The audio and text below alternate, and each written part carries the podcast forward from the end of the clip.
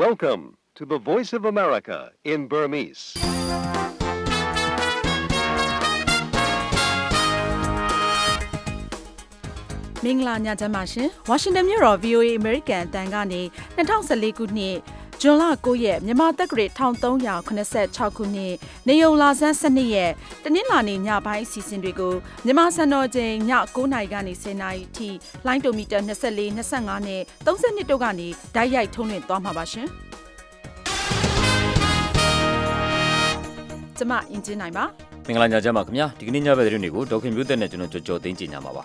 ပါကစ္စတန်ကရာချီမြို့ကလေဆိပ်ကိုဝင်တိုက်ခဲ့တာသူတို့လက်ချက်လို့တာလီဘန်တွေကကြေညာပါတယ်။အီရန်နျူကလ িয়ার ရေးအမေရိကန်အီရန်နှစ်နိုင်ငံတိုက်ရိုက်တွေ့ဆုံဆွေးနွေးနေပါတယ်။အမေရိကန်လက်ထောက်နိုင်ငံသားရေးဝန်ကြီးတူဟာမြန်မာကအင်ရှင်ဖြစ်လက်ခံကျင်းပတဲ့ဒေသဆိုင်ရာအစည်းအဝေးတွေကိုရန်ကုန်မြို့မှာတက်ရောက်နေပါတယ်။ဒီသတင်းတွေနဲ့တူတခြားထိပ်တန်းသတင်းတွေကိုလည်းကြေညာပါမယ်ခင်ဗျာ။ကောင်းပါပြီရှင်။သတင်းအစီအစဉ်ပြီးတဲ့နောက်နားဆင်ရမှာကတော့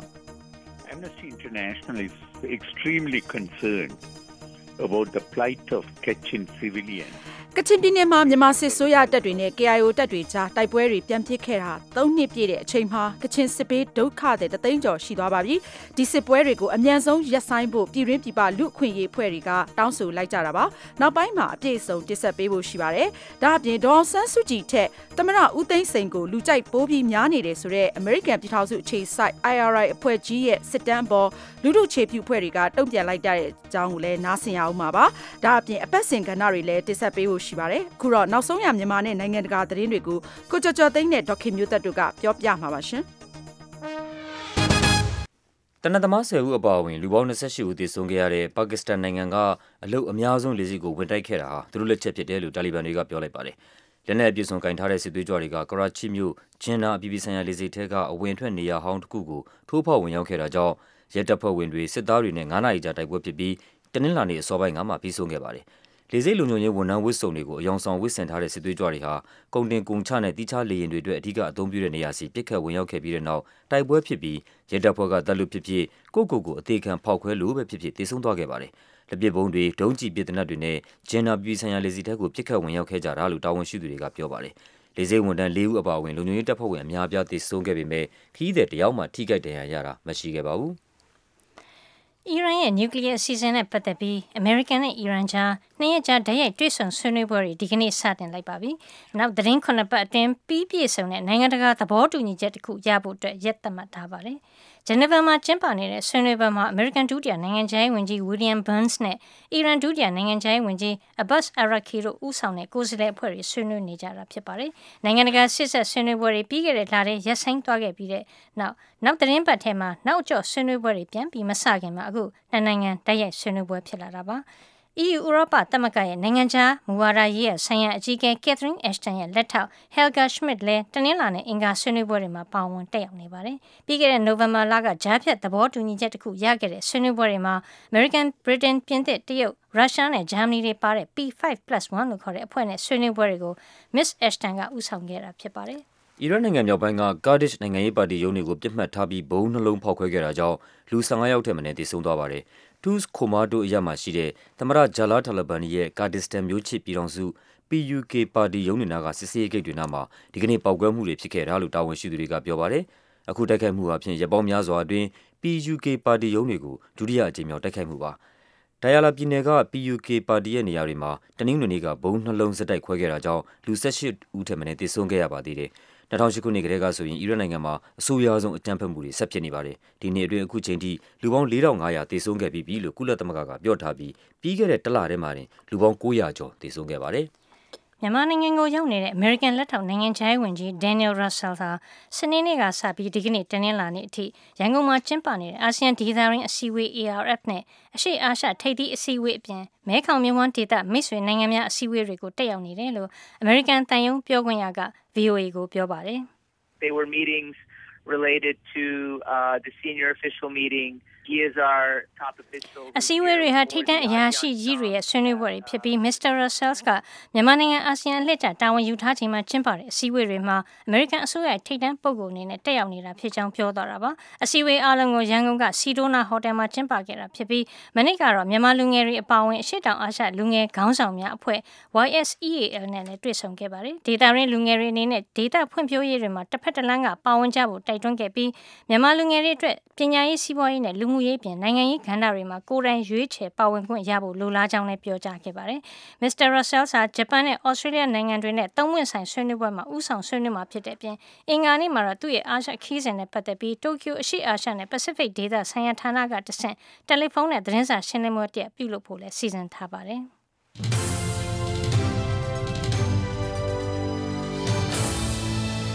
VOA အမေရိကန်အတန်ညဘက်မြန်မာဘာသာအစီအစဉ်တွေကိုညပိုင်း9:00နာရီကနေ10:00နာရီထိ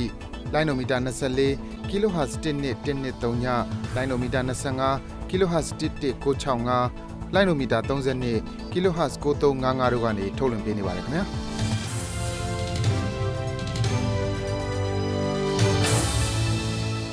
VOA ရဲ့တနင်္လာညဘက်သတင်းများကိုဆက်လက်နားဆင်နေကြတာပါ။ လှေတွေနဲ့ရွှေ့ပြောင်းဝင်ရောက်လာသူ9000ကျော်ကိုပြီးခဲ့တဲ့သတင်းပတ်ကုန်အတွင်းမြေထဲပင်လယ်ထဲမှာဟန့်တားခဲ့တယ်လို့အီတလီရေတပ်အာဏာပိုင်တွေကပြောလိုက်ပါတယ်။အမျိုးသားအမျိုးသမီးကလေးတွေနဲ့ပြည့်ကျက်နေတဲ့အမိုးဖွင့်လှေငယ်လေးတွေပေါ်ကရွှေ့ပြောင်းဝင်လာသူတွေကိုအီတလီရေတပ်ကကယ်တင်နေတာကိုရိုက်ကူးထားတဲ့ဗီဒီယိုကိုဒီကနေ့မှထုတ်ပေးခဲ့တာပါ။စနေနေ့တုန်းကလည်းမြေထဲပင်လယ်ထဲမှာပဲရွှေ့ပြောင်းဝင်ရောက်သူ280ကျော်ကိုအမေရိကန်ရေတပ်ကကယ်ဆယ်ခဲ့ပါသေးတယ်။အဲဒီအထက်ကတချို့ဟာနစ်မြုပ်နေတဲ့လှေပေါ်ကလူတွေဖြစ်ပါတယ်။ ဒီနှစ်အတွင်းအာဖရိကတိုက်နဲ့အရှေ့အလယ်ပိုင်းကလူအများစုဖြစ်တဲ့ရွှေ့ပြောင်းဝင်ရောက်သူ4000ကျော်ရှိခဲ့တယ်လို့အီတလီနိုင်ငံကပြောတာကြောင့်ဒါဟာ2013ခုနှစ်တစ်နှစ်လုံးစုစုပေါင်းအရေအတွက်ထက်ပိုများပါတယ်။ရွှေ့ပြောင်းဝင်ရောက်သူတွေကိစ္စကိုသူတို့အနေနဲ့ဆက်ပြီးကင်တွယ်နိုင်တော့မှာမဟုတ်ဘူးလို့ဆိုပြီးဥရောပသမဂ္ဂအနေနဲ့အကူအညီပို့ပေးဖို့ဝင်လာသူအများစုကိုလက်ခံထားခဲ့တဲ့ဆီစလီကျွန်းတာဝန်ရှိသူတွေကပြောပါတယ်။ ယူကရိန်းသမ္မတသစ်ပေထရိုပိုရိုရှန်ကိုဟာဒီသတင်းပတ်တွင်သူ့ရဲ့ပထမဆုံးစိန်ခေါ်မှုတရက်အဖြစ်နဲ့ရုရှားနိုင်ငံနဲ့အခြေတင်ဖြစ်ပွဲသဘာဝဓာတ်ငွေဆိုင်ရာသဘောတူညီချက်တစ်ခုအတွက်စိတ်ဆက်ညှိနှိုင်းနေရပါတယ်။ဒီကက ဒီကိစ္စဟာဥရောပတိုက်အတွက်သဘာဝဓာတ်ငွေပေးပို့တာကိုထိန်းချောက်ချင်းချောက်နေတာလည်းဖြစ်ပါတယ်။ယူကရိန်းနိုင်ငံရှေ့ပိုင်းမှာအစိုးရတပ်နဲ့ရုရှားလူလာတဲ့ခွဲထွက်ရေးဝါဒီတွေကြားတိုက်ပွဲတွေဆက်ပြီးဖြစ်နေချိန်မှာပဲယူကရိန်းရုရှားနဲ့ဥရောပသမဂ္ဂတို့ကစွမ်းအင်ဆိုင်ရာတာဝန်ရှိသူတွေဘယ်လ်ဂျီယမ်နိုင်ငံဘရပ်ဆဲလ်မှာဒီကနေ့တွေ့ဆုံဆွေးနွေးကြမှာပါ။တချိန်ကဆိုဗီယက်ပြည်ထောင်စုဝင်ဖြစ်ခဲ့တဲ့ယူကရိန်းနိုင်ငံရဲ့သမ္မတဖြစ်တဲ့မစ္စတာပိုရိုရှန်ကိုတာဝန်ယူလိုက်ချိန်မှာပဲသဘာဝဓာတ်ငွေဈေးနှုန်းကိုနှစ်ဆနီးပါးတိုးဖို့ရုရှားဘက်ကလှုံ့ဆော်လာတာဖြစ်ပါတယ်။ဥရောပစီကိုတင်ပို့နေတဲ့သဘာဝဓာတ်ငွေရဲ့15ရာခိုင်နှုန်းလောက်ကိုယူကရိန်းကနေဂျားကန်လုပ်ပြီးပို့ပေးနေတာပါ။အရင်ကပို့ထားတဲ့သဘာဝဓာတ်ငွေပိုဒေါ်လာသန်း9000ကျော်ကိုယူကရိန်းကရုရှားနိုင်ငံပိုင် Gazprom ကုမ္ပဏီကိုအင်ကာနေ့မှာမပေးဘူးဆိုရင်သဘာဝဓာတ်ငွေကိုဖျက်တောက်ပစ်မယ်လို့ရုရှားကယူကရိန်းကိုချိန်ချောက်ထားပါတယ်။တာလီဘန်ကျန်းဖတ်သမားလူသမားရှိသူ9ဦးနဲ့အပြန်လှန်လဲလှယ်ရာမှာပါဝင်တဲ့အမေရိကန်စစ်သားကသူအဖမ်းခံထားရချိန်တွင်ကြုံတွေ့ခဲ့ရတာတွေကိုအမေရိကန်စစ်ဖက်တာဝန်ရှိသူတွေကိုပြောပြခဲ့ပါတယ်။ ငါးနှစ်ကြာဖမ်းခံထားရချိန်အတွင်းသူ့ကိုနှိပ်စက်ညှဉ်းပန်းတာ၊ရိုက်နှက်တာ၊လှောင်အိမ်ထဲသွင်းထားတာတွေရှိခဲ့တယ်လို့ပြောတာပါ။အာဖဂန်နစ္စတန်မှာအဖမ်းခံထားရာကနေထွက်ပြေးဖို့နှစ်ကြိမ်ကြိုးစားခဲ့ပြီးတဲ့နောက်အပြစ်ပေးခံခဲ့ရတယ်လို့အမေရိကန်ကြည်းတပ်တပ်ကြပ်ကြီး Bo Barksdale ကပြောကြောင်းအမေရိကန်သတင်းရင်းမြစ်တွေကတနင်္ဂနွေနေ့မှာသတင်းဌာနတွေကိုပြောခဲ့ပါတယ်။ကျူးဘားနိုင်ငံကအမေရိကန်ဂွမ်တနာမိုစစ်အခြေစိုက်စခန်းမှာဖမ်းထားတဲ့အကျဉ်းသား၅ဦးနဲ့ Barksdale ကိုလဲလှယ်ခဲ့ပြီးတဲ့နောက်တာလီဘန်တွေကလွန်ခဲ့တဲ့သီတင်းတပတ်မှာသူ့ကိုပြန်လွှတ်ပေးခဲ့ပြီးအခုတော့ဂျာမနီနိုင်ငံမှာဆေးကုသမှုခံယူနေတာပါ။ တာလီဘန်တွေလက်ထက်ကိုဘဂ်ဒေါဘယ်လိုရောက်သွားခဲ့တယ်ဆိုတဲ့အပေါ်မေးခွန်းတွေကထွက်နေပါတယ်။သူဟာ2009ခုနှစ်ဇွန်လတုန်းကသူ့တပ်ဖွဲ့ကနေထွက်သွားခဲ့တယ်လို့ကြီးတပ်မှာသူနဲ့အတူတာဝန်ထမ်းခဲ့သူတွေကပြောနေကြပါတယ်။အမေရိကန်နိုင်ငံစီဘဂ်ဒေါဘယ်တော့ပြန်လာမယ်ဆိုတာကိုတော့အခုချိန်ထိမကြေညာသေးပါဘူး။ငြိမ်းချမ်းရေးရအောင်လုပ်ရတာဟာစစ်တပ်ရတာတဲ့ရဲစွမ်းတတိလိုအပ်တယ်လို့ပုံရဟန်းမင်းကြီးကပြောလိုက်ပါတယ်။စစ်ပွဲကြောင့်အပြစ်မဲ့သူတွေဘေးဒဏ်သင့်ရသူတွေအတွက် ငြိမ်းချမ်းရေးရအောင်လုပ်ဖို့အင်မတန်အရေးကြီးလာတယ်လို့လည်းပါလက်စတိုင်းသမ္မတမာ့ခ်မူအဘတ်စ်နဲ့အစ္စရေးသမ္မတရှီမွန်ပက်ရက်စ်တို့ကိုပုပ်ရဟန်းမင်းဖရန့်စစ်ကပြောခဲ့တာပါ။ပြိပခါကိုမလိုချင်ပဲတွေ့ဆုံဆွေးနွေးမယ်လို့ပြောဖို့အကြမ်းဖက်မှုမလိုချင်ဘူးဆွေးနွေးကြမယ်လို့ပြောဖို့ရဲစွမ်းသတ္တိလိုအပ်ကြောင်းခွန်အားနဲ့တန်တိတန်ခံမှာမှုရှိဖို့လိုအပ်ကြောင်းပုပ်ရဟန်းမင်းကအီတလီဘာသာစကားနဲ့ပြောခဲ့ပါတယ်။ဆွေးနွေးပြောဆိုတာမှာခွန်အားကိုထိန်းသိမ်းထားဖို့ဆိုတာတွေကိုလည်းပုပ်ရဟန်းမင်းကပြောခဲ့ပါသေးတယ်။ အရှေ့လေပိုင်းဒေသငြိမ်းချမ်းရေးအတွက်ဗာတီကန်နန်းတော်မှာလုပ်ခဲ့တဲ့ထူးခြားတဲ့ဝတ်ပြုဆုတောင်းပွဲတစ်ခုတွင်ပုပ်ရဟန်းမင်းနဲ့အတူအစ္စရေးနဲ့ပါလက်စတိုင်းသမ္မတတွေပါဝင်ခဲ့ကြပါတယ်။တနင်္ဂနွေနေ့ကအဲဒီဆုတောင်းပွဲမှာသူတို့သုံးဦးအပြင်တခြားဘာသာပေါင်းစုံကဘာသာရေးခေါင်းဆောင်တွေလည်းတက်ရောက်ခဲ့ကြပါတယ်။ဘရာဇီးနိုင်ငံမှာကျင်းပမယ့်2014ခုနှစ်ကမ္ဘာ့ဖလားဘောလုံးပြိုင်ပွဲမှာဝင်ပြိုင်မယ့်တောင်ကိုရီးယားအသင်းကိုအားပေးတဲ့အနေနဲ့ငါးကန်တစ်ခုမှာရေအောက်ဘောလုံးတရုပ်ပြပွဲတစ်ခုလုပ်ခဲ့ပါတယ်။ဆိုးလ်မြို့တော်က COEX ငါးကန်မှာထောင်ပေါင်းများစွာသောစာဒင်းငါးတွေနဲ့အတူဘောလုံးအားကစားပုံစံမျိုးမျိုးကိုရင်ကုန်သမားတူကပရိသတ်တွေရှေ့မှာတရုပ်ပြခဲ့တာပါခင်ဗျာ။ Direct from Washington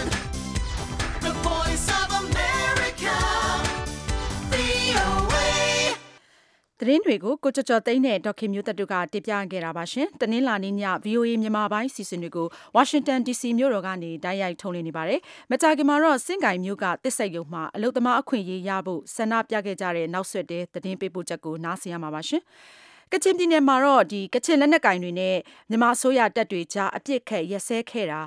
18နှစ်ကြာခဲ့ပြီးနောက်ပိုင်းလွန်ခဲ့တဲ့3နှစ်ကစလို့အခုထက်ထိတိုက်ပွဲတွေဆက်ပြီးဖြစ်ပွားနေတာအမြန်ရက်ဆိုင်ပေးဖို့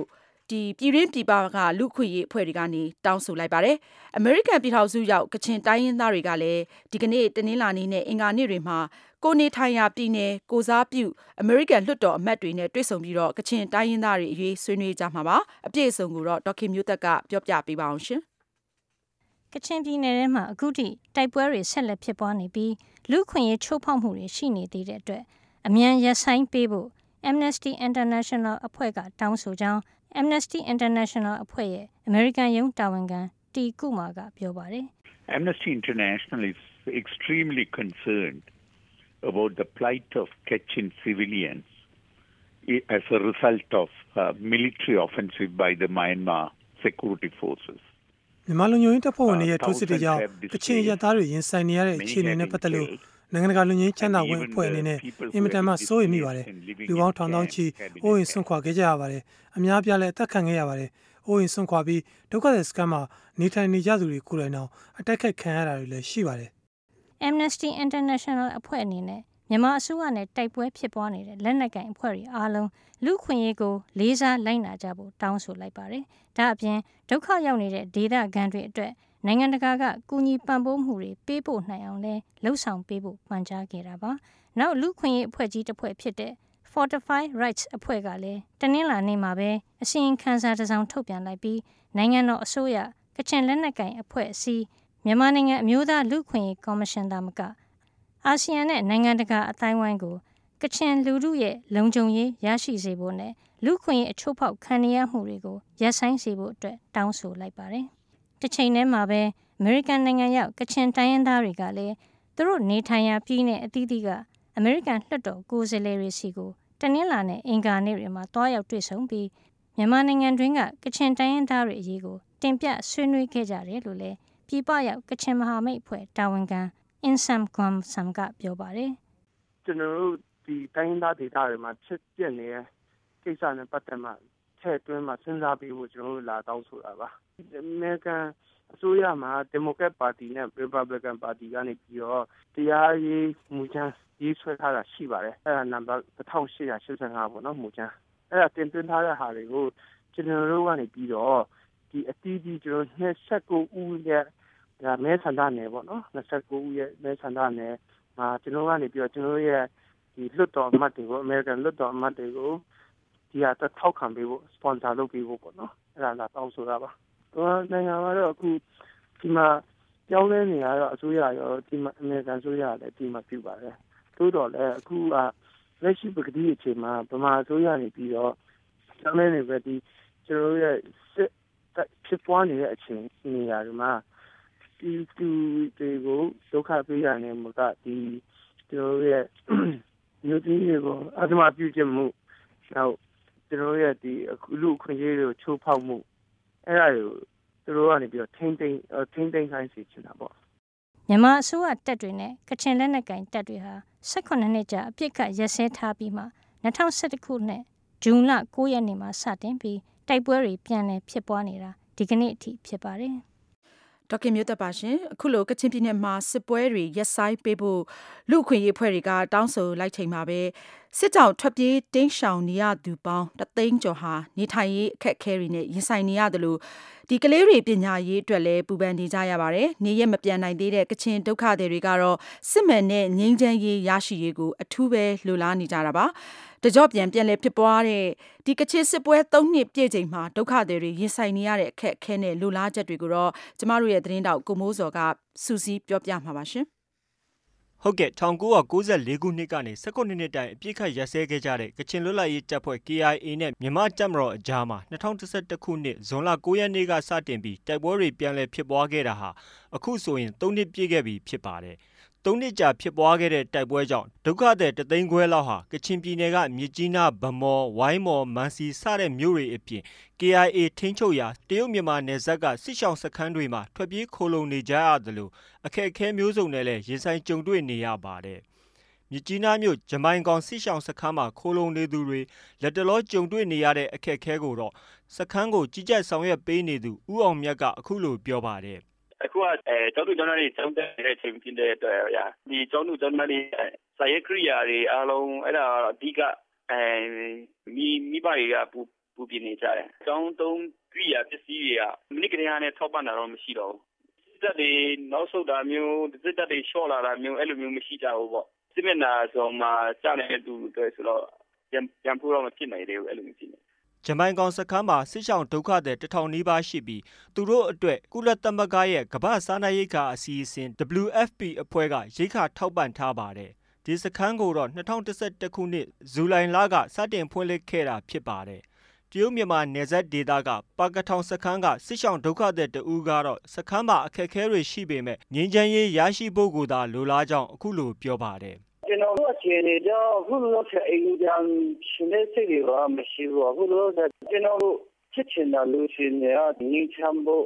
ဒီစတက်ကိုငြိမ်းချမ်းဖို့နော်အားဒီပဲလူလားနေတရုတ်မြန်မာနယ်စပ်ဒေသကစခန်း6ခုကိုကူညီထောက်ပံ့ပေးနေတဲ့ဝန်ပေါင်နှင်းချွဲအဖွဲ့ကဒေါ်မေရီတွမ်ကတော့စခန်းတွေမှာအဓိကလိုအပ်နေတာတွေကိုအခုလိုပြောပါတယ်။ကိုမိုးသိရောက်လာပြီပေါ့နော်အဓိကကတော့ဒီ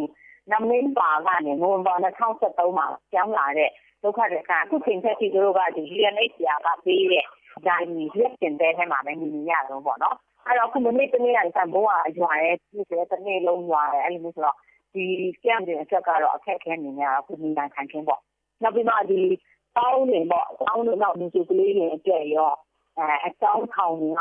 ပြန်ပြီးပြုပြင်ထိန်းသိမ်းဖို့ဆိုတာဆက်အပြန်ဆောင်ရမယ့်အနေအထားမျိုးဖြစ်သွားတယ် စားတော့နဲ့ပတ်သက်ပြီးမှနည်းနည်းလေးတစ်ချက်ရှိရယ်ဒီရန်ခမိုင်က၄၅၆လမှတစ်ခါရက်ပဲနော်အဲဆိုရင်ပုံထောက်ပံ့အနေနဲ့ကနောက်နလာအမလေးလာအတွက်ပဲရှိတော့တယ်နောက်တစ်နှစ်စာအတွက်ပဲကျွန်တော် guarantee အဲ့လိုမရှိသေးတဲ့အခက်အခဲတွေကျွန်တော်ရှိတယ်တခြားလိုအပ်တာကတော့ကျမရေးကူညီဆောင်ရှောက်မှုနဲ့တက်ကြီးရွယ်အိုတွေနဲ့ကလေးငယ်တွေအတွက်အာဟာရဖြည့်ဆည်းပေးဖို့တွေဖြစ်တယ်လို့ဆက်ပြောပါတယ်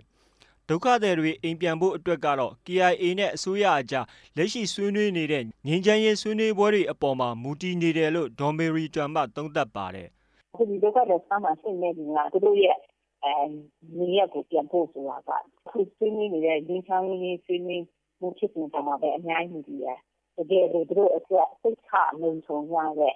အဲအနေအထားလှုပ်ပြီးတဲ့အခါမှာမှအာကျွန်တော်တို့ဟို ပြန်ခိုင်းဖို့အချိန်ဖြစ်နေပေါ့ဒီလူတွေကတော့ပြန်ဖို့ဆိုတာကနိုင်ငံတော်အစိုးရနဲ့ဒီတိုင်းကအဖက်ကိုသူတို့ကပြောရတယ်သူတွေကိုသင်ဆောင်မှုရပြီး guarantee တောင်းဖြစ်တဲ့အချိန်ဖြစ်တဲ့မှာသူတို့ပြန်ဖို့ရတော့ဖြစ်လာမှာပဲပေါ့နော်အဓိကကတော့သူတို့ရွာတွေမှာစစ်တပ်ကလာရောက်တက်ဆွဲနေတာနဲ့မြေမြုပ်မိုင်းပုံးတွေမရှင်းလင်းနိုင်သေးတာကြောင့်လဲပြန်ဖို့အတွက်အခက်အခဲရှိနေတယ်လို့ဆက်ပြောပါတယ် မြန်မာပြည်တွင်းကငြိမ်းချမ်းရေးလှုပ်ရှားသူတွေကတော့စစ်ပွဲရပ်ဆိုင်းရေးအတွက်ဟောပြောပွဲဆူတောင်းပွဲနဲ့ကြပြရစ်ဆိုပွဲစတာတွေကိုရန်ကုန်မန်းလေးမြကြီးနားမြို့တွေမှာကျင်းပနေသလိုစစ်ရှောင်းဒုက္ခသည်စခန်းအသီးသီးမှာလည်းဒီကနေ့မနေ့ကဆူတောင်းပွဲတွေကျင်းပခဲ့ပါတယ်ကချင်ပြည်နယ်မှာပြန်လည်ဖြစ်ပွားခဲ့တဲ့စစ်ပွဲ၃နှစ်မြောက်နေ့မှာနိုင်ငံတကာမှာရှိတဲ့မြမအရေးလှုပ်ရှားမှုအဖွဲ့55ဘွဲကလည်းအ мян ဆုံးအပြည့်အခတ်ရက်စဲဖို့တောင်းဆိုထားသလို စစ်ရှောင်ဒုက္ခသည်တွေအတွက်လိုအပ်နေတဲ့အကူအညီတွေအမြန်ဆုံးပေးအပ်ဖို့ကိုလည်းတောင်းဆိုထားပါတယ်။နိုင်ငံတကာလွန်ငင်းချမ်းသာခွင့်အဖွဲ့ကတော့စစ်ပွဲပြန်လည်စတင်ခဲ့တဲ့2011ခုနှစ်ကစပြီးမြန်မာအစိုးရစစ်တပ်ဘက်ကလူခွင့်ရေးချိုးဖောက်တာတွေအပါအဝင် လူသားချင်းစာနာမှုဆိုင်ရာနိုင်ငံတကာဥပဒေတွေကိုချိုးဖောက်တဲ့မှတ်တမ်းတွေကိုရရှိခဲ့ကြောင်းနဲ့ဒီအတွက်မြန်မာအစိုးရစစ်တပ်အနေနဲ့လူခွင့်ရေးကိုလေးစားလိုက်နာဖို့နဲ့ကာကွယ်ပေးဖို့ကိုလည်းတောင်းဆိုထားပါတယ်။ VOA သတင်းတောက် ကိုမိုးစောပါရှင်။ဒီ American ပြည်ထောင်စုအခြေစိုက် IRI လို့ခေါ်တဲ့နိုင်ငံတကာ Republic Institute အဖွဲ့ကြီးဟာမြန်မာနိုင်ငံကလက်ရှိနိုင်ငံခေါင်းဆောင်တွေနဲ့ပတ်သက်လို့လူထုသဘောထားစစ်တမ်းထုတ်ပြန်ခဲ့ပါတယ်။ဒါပေမဲ့ဒီစစ်တမ်းဟာလူထုတရက်လုံးပေါ်ကိုကိုစားမပြုဘူးဆိုပြီးနိုင်ငံရေးအကျဉ်းသားများဟောင်းအဖွဲ့ကပြောဆိုလိုက်ပါတယ်။ ဒါကြောင့်သူတို့ဒီလိုဒါနဲ့ပတ်သက်ပြီးတော့စန့်ကျင်ကန့်ကွက်မှုတွေကိုလည်းဇက်တိုက်ပြုလုပ်သွားမယ်လို့ဆိုပါတယ်။ပြီးခဲ့တဲ့ဧပြီလတုန်းကထုတ်ပြန်ခဲ့တဲ့ IRN ရဲ့မြန်မာနိုင်ငံအပေါ်ပထမဆုံးကောက်ခံခဲ့တဲ့စစ်တမ်းဟာနယ်မြေဒေသအများပြားကိုလွှမ်းခြုံနိုင်မှုမရှိတာအပါအဝင်မိခွန်းတွေဟာလည်းရေပုံရဆန်လွန်းနေခဲ့တယ်လို့သူတို့ကဝေဖန်ထောက်ပြခဲ့ပါတယ်။အပြည့်အစုံကိုတော့ကိုစုသူကပြောပြမှာပါရှင်။ ဟုတ်ကဲ့ပါ International Republic Institute IRI အဖွဲ့ရဲ့မြန်မာနိုင်ငံဒီမိုကရေစီပြောင်းလဲမှုနဲ့စီးပွားရေးအလားအလာတွေအကြောင်းစီစစ်ကောက်ခံခဲ့တဲ့လူမှုထင်မြင်ချက်စစ်တမ်းတရက်ဟာမြန်မာလူမှုတရက်လုံးကိုကိုစားမပြုတဲ့အတွက်စန့်ကျင်မှုတွေပြုလုပ်သွားမှာဖြစ်တဲ့အကြောင်းနိုင်ငံရေးအကျဉ်းသားဟောင်းများအဖွဲ့ရဲ့နိုင်ငံတကာဆက်ဆံရေးနဲ့လူမှုဆက်ဆံရေးတာဝန်ခံကိုတိုးကျော်လိုင်ကပြောပါတယ်သူတို့ရဲ့စစ်တမ်းကိုကျွန်တော်တို့ဖတ်ကြည့်လိုက်တဲ့အခါကျတော့ပေါ့ဗျာတချို့ကျွန်တော်တို့ရဲ့အဲ့လိုပေါ့အမြင်နဲ့ကျွန်တော်တို့လက်ရှိ ဟိုကျွန်တော်တို့ရဲ့အမြင်ဆိုတာတဲ့လက်ရှိကျွန်တော်တို့နိုင်ငံတွင်းမှာရှိနေတဲ့ပဂရိအခြေအနေတွေနဲ့ကွဲလွဲနေတယ်လို့ကျွန်တော်တို့ကတကယ်တော့အဲ့လိုယူဆတယ် IRI ရဲ့အစီအစဉ်နဲ့ကောက်ခံခဲ့တဲ့အခုစစ်တမ်းဟာလက်ရှိဒီမိုကရေစီဖော်ဆောင်နေတဲ့အစိုးရကိုအကောင်းမြင်လုပ်နေတာသာဖြစ်ပြီးတော့ဒေါ်ဆန်းစုကြည်ထက်ဦးသိန်းစင်ကလူကြိုက်ပိုများတယ်ဆိုတဲ့အချက်လက်တွေပါဝင်နေတယ်လို့နိုင်ငံရေးသုံးသပ်သူတွေကသုံးသပ်နေကြတာပါဒေါ်ဆန်းစုကြည်တဲ့ဦးသိန်းစင်ကလူကြိုက်ပိုများတယ်ဆိုတဲ့ဟာပေါ့နော်အဲ့ဒီဟာကိုကျွန်တော်တို့က မကြည်မနှက်အဓိကမကြည်မနှက်ဖြစ်ပြီးတော့ဒီစစ်တမ်းကိုတုံ့ပြန်တာတော့မဟုတ်ပါဘူးတခြားစစ်တမ်းမှာကျွန်တော်တို့တခြားလက်မခံနိုင်တဲ့အချက်တွေများနေတဲ့ဟာလည်းပါပါတယ်စစ်တမ်းရဲ့ဖော်ပြချက်အရလက်ရှိဒီမိုကရေစီစနစ်ဟာအားနည်းချက်တွေရှိနေပေမဲ့စစ်အုပ်ချုပ်ရေးအပါအဝင်အခြားစနစ်တွေထက်တာလွန်တယ်ဆိုတာကိုမြန်မာပြည်သူတွေထောက်ခံခဲ့ကြတယ်လို့ IRI ရဲ့စစ်တမ်းမှာဖော်ပြထားတာပါဖြစ်ဆိုသူ85ရာခိုင်နှုန်းကမြန်မာနိုင်ငံရဲ့စီးပွားရေးအလားအလာဟာအကောင်းဘက်ကိုဥတည်နေတယ်လို့ဖြစ်ဆိုခဲ့ကြပါတယ် ဒါပေမဲ့စစ်တမ်းဖြစ်ဆိုသူရဲ့16ရာခိုင်နှုန်းကတော့အလုံးလက်မဲ့ပြဿနာဟာမြန်မာနိုင်ငံရဲ့အဓိကပြဿနာဖြစ်ကြောင်းဖြစ်ဆိုကြတယ်လို့ IRI ရဲ့စစ်တမ်းမှာဖော်ပြထားပါတယ် IRI ရဲ့စစ်တမ်းကိုပြည်내နဲ့တိုင်း14ခုမှာရှိတဲ့မြို့ရွာတွေနဲ့ကျေးလက်ဒေသ300မှာရှိတဲ့လူပေါင်း3000လောက်ကိုမေးမြန်းကောက်ခံခဲ့တာဖြစ်တယ်လို့ IRI ရဲ့မြန်မာနိုင်ငံဆိုင်ရာလူမှုထင်မြင်ချက်စစ်တမ်းမှာဖော်ပြခဲ့တာပါမြန်မာနိုင်ငံကို3ရက်ကြာခရီးရောက်ရှိနေတဲ့ IRI ရဲ့ဒုတိယဥက္ကဋ္ဌ တောမတ်ဂါရက်ကတော့အခုစစ်တမ်းဟာမြန်မာနိုင်ငံရဲ့စီးပွားရေးလူမှုရေးနဲ့နိုင်ငံရေးအခြေအနေတွေနဲ့ပတ်သက်ပြီးတော့ပြည်သူလူထုရဲ့အတွေးမြင်တွေကိုစနစ်တကျကောက်ခံခဲ့တာဖြစ်တယ်လို့ VOA နဲ့တွေ့ဆုံစဉ်မှာပြောခဲ့ပါတယ် I was traveling in one state uh, just the last few days, and actually, we had people, some of them former political prisoners, come to us and express concerns about certain ဒီအပိုင်းအတွင်းမှာကျွန်တော်မွန်ပြည်နယ်ကိုခီးထွက်ခဲ့ပါတယ်။အဲ့ဒီခီးစဉ်အတွင်းမှာနိုင်ငံရေးအကျဉ်းသားဟောင်းတွေအပါအဝင် IRI စစ်တမ်းပါအချက်လက်တစ်ချက်အပေါ်မကျင်နဲ့ကြတဲ့ဝေဖန်နေကြတဲ့သူတွေနဲ့လည်းတွေ့ဆုံခဲ့ရပါတယ်။ကျွန်တော်တို့ဘက်ကလည်းဒီစစ်တမ်းကိုဘလို့ပုံစံနဲ့ကောက်ဖို့စီစဉ်ခဲ့တာကအစတနိုင်ငံလုံးအတိုင်းအတာကိုပြည်내အလိုက်ဒေသအလိုက်အခြေခံပြီးစစ်တမ်းကောက်ယူပုံတွက်ချက်ပုံကိုရှင်းပြခဲ့တော့သူတို့နားလည်သွားကြပုံရပါတယ် ဒီစစ်တမ်းရဲ့တွေ့ရှိချက်ဟာတစုံတစ်ယောက်ရဲ့အကြိုက်နဲ့ကြိုက်ချင်မှကြိုက်မယ်ဆိုတာကိုလည်းသဘောပေါက်ကြပါတယ်စိတ်ဝင်စားဖို့ကောင်းတာကဒီစစ်တမ်းမှာဒေါအောင်ဆန်းစုကြည်တမဒါလောင်းအဖြစ်ရေးခံနိုင်အောင်ဖွဲ့စည်းပုံကိုပြင်ဖို့ပြန်လည်သုံးသပ်ဖို့လိုအပ်တယ်ဆိုတာကိုအများစုကလက်ခံကြတာတွေ့ရပါတယ်ဒီမိုကရေစီရေးနဲ့ပတ်သက်လို့လည်းအတော်များများကစိတ်ဝင်စားပြီးရွေးကောက်ပွဲရှိရင်မဲပေးကြဖို့ဆန္ဒရှိတာတွေ့ရပါတယ်ဒီလူထုထင်မြင်ချက်စစ်တမ်းအရဒီမိုကရေစီစနစ်ကသာနိုင်ငံတိုးတက်ဖို့အကောင်းဆုံးနည်းလမ်းဖြစ်နိုင်တယ်ဆိုတာကိုတော့လူထုကတခဲနဲ့ ထောက်ခံကြတာတွေ့ရပါတယ်အခုစစ်တမ်းမှာပါဝင်တဲ့အချက်တွေဟာမှားယွင်းတဲ့အကြောင်းနေပယ်သီးသီးကပညာရှင်တွေနဲ့ဆွေးနွေးပွဲတစ်ခုကိုလာမယ့်ဇွန်လ15ရက်နေ့မှာရန်ကုန်မြို့မှာပြုလုပ်သွားမယ်လို့သိရပါတယ်။ American ပြည်ထောင်စုနိုင်ငံတကာဖွံ့ဖြိုးတိုးတက်ရေး agency ရဲ့အကူအညီနဲ့ကောက်ခံခဲ့တဲ့ IRI ရဲ့အခုစစ်တမ်းကို2013ခုနှစ်ဒီဇင်ဘာလ24ရက်နေ့ကနေ2014ခုနှစ်ဖေဖော်ဝါရီလ1ရက်နေ့အထိကောက်ခံခဲ့တာလည်းဖြစ်ပါတယ်။နိုင်ငံရေးအကျဉ်းသားဟောင်းများအဖွဲ့ကတော့ IRI ရဲ့တာဝန်ရှိသူတွေအပါအဝင်ကွင်းစင်ကောက်ခံခဲ့တဲ့ မြန်မာ Survey Research အဖွဲ့တွေကိုဖိတ်ခေါ်ပြီးတော့စစ်တမ်းပါအချက်လက်တွေဟာမှားယွင်းနေတဲ့အကြောင်းရုပ်မြင်သံကြားအစီအစဉ်တွေကနေလည်းဓာတ်ရိုက်ထုတ်လွှင့်သွားဖို့အစီအစဉ်သွားမယ်လို့လည်းပြောခဲ့ပါတယ်ခင်ဗျာ VOA သတင်းတောက်ကိုစီတူပါရှင်မကြခင်မှာတော့ကျမတို့တနင်္လာနေ့ညတိုင်းထုတ်လွှင့်နေကြအပတ်စဉ်ကဏ္ဍတွေကိုတင်ဆက်မှာပါအခုတော့ဒီမန္တလေးတိုင်းစင့်ကိုင်မြို့က တစ်ဆက်ယုံအလုတ်သမားတွေဆန္ဒပြတဲ့သတင်းအကြောင်းတင်ပြခြင်းပါတယ်အလုတ်ရှင်တဲ့အခြေတင်ဖြစ်ရာကနေအလုတ်သမားတွေလမ်းပေါ်ထွက်ဆန္ဒပြကြရာကအများအပြားဖမ်းဆီးခံခဲ့ရတယ်လို့အလုတ်သမားတွေလည်းအလုတ်ကထုတ်ပယ်ခံခဲ့ရပါတယ် ဆန္ဒပြအလုတ်သမားတွေကိုအာဏာပိုင်တွေကတရားစွဲဆိုတာတွေအပါအဝင်ဖိအားပေးမှုတွေကြုံခဲ့ရပြီးတဲ့နောက်ဆန္ဒပြနေကြတဲ့လမ်းပေါ်မှာပဲနစ်နာကြေးယူအလုတ်ထုတ်ခံကြရတယ်လို့လည်းဆိုပါတယ်အပြည့်စုံကိုတော့ဆက်သွယ်စုံစမ်းထားတဲ့ VOA သတင်းတောက်မအေးမာကပြောပြမှာပါရှင်မန္တလေးတိုင်းကြောက်ဆယ်ခရိုင်စင့်ကင်မြို့မှာရှိတဲ့ကံကောင်းခြင်းရတနာတိအချောတဲ့စိတ်ယုံကအလုသမားတွေဟာအလုရှင်နဲ့အလုသမားသဘောတူစာချုပ်ချုပ်ဆိုရေးမပြေမလဲဖြစ်ရာကနေစိတ်ယုံကနေအင်အားသုံးဖယ်ရှားခံရပြီးတဲ့နောက်အလုသမား800ကျော်ဟာဂျွန်လ6ရက်နေ့မှာမန္တလေးမြို့ကိုချီတက်ပြီးဆန္ဒပြခဲ့ကြတာဖြစ်ပါတယ်။လမ်းခရီးမှာပဲရဲရင်အားတွေနဲ့တားဆီးခံခဲ့ရပြီးဥဆောင်သူတချို့ကိုအာဏာပိုင်တွေကဖမ်းဆီးပြီးတော့တရားစွဲဆိုခဲ့တာပါ။နောက်ပိုင်းမှာတော့အလုသမားတွေဟာမိသားစုဝင်တွေကိုပါဖိအားပေးခံရတဲ့အထိကြုံလာရတဲ့အတွက်တပိတ်စခန်းကိုဖျက်သိမ်းပြီးနစ်နာကြေးယူပြီးအလုတ်ကနေထွက်ဖို့အတွက်လက်ခံခဲ့ရတယ်ဆိုပြီးအလုတ်သမားခေါင်းဆောင်တူကပြောပြပါတယ်ဒီထောင်ကိုတန်းခေါ်သွားပြီးတဲ့အခါကျတော့ကျွန်တော်တို့ကိုဒီ95ခါဝင်းနဲ့ဒီဒီပုံမှန်143 149နဲ့တရားစွဲတရားစွဲမယ်ဆိုပြီးတော့ကျွန်တော်တို့ပြောပြီးတော့ဒီမှာဒီတပိတ်စခန်းကိုဖြိုခွင့်ပေးပါဒီတပိတ်စခန်းကိုဖြိုခွင့်ပေးမယ်ဆိုရင်ခင်ဗျားတို့တွေကိုတရားစွဲထားတာတွေကိုကျွန်တော်တို့ကကျုံသိမ်းပေးပါမယ်ဆိုပြီးတော့တပိတ်စခန်းနဲ့ကျွန်တော်တို့ခေါင်းဆောင်တွေကိုငါးငါးခါခွင့်နဲ့အလဲလဲလောက်ခိုင်းတာပါဗျာ ခြေတက်လာတဲ့အုပ်စုကလည်းကျွန်တော်တို့အဲ့ဒီစင်ငိုင်မျိုးနယ်ပေါ့နော်ဒီတိုးခိတ်နားမှာရောက်တာပါဗျာကျွန်တော်တို့ခေါင်းဆောင်တွေကဒီကျွန်တော်တို့ဆွဲထားတဲ့ပုံမှန်နဲ့ဒီစပိတ်စကန်းနဲ့မလဲဘူးဆိုပြီးတော့ကျွန်တော်တို့ကပြပြလာတာဆုံးရလိုက်ရတယ်ဗျ။တိုက်ရမှာမှာကျွန်တော်တို့ဒီလက်သားလုံခြုံရေးနဲ့ကာကွယ်ရေးဝန်ကြီးက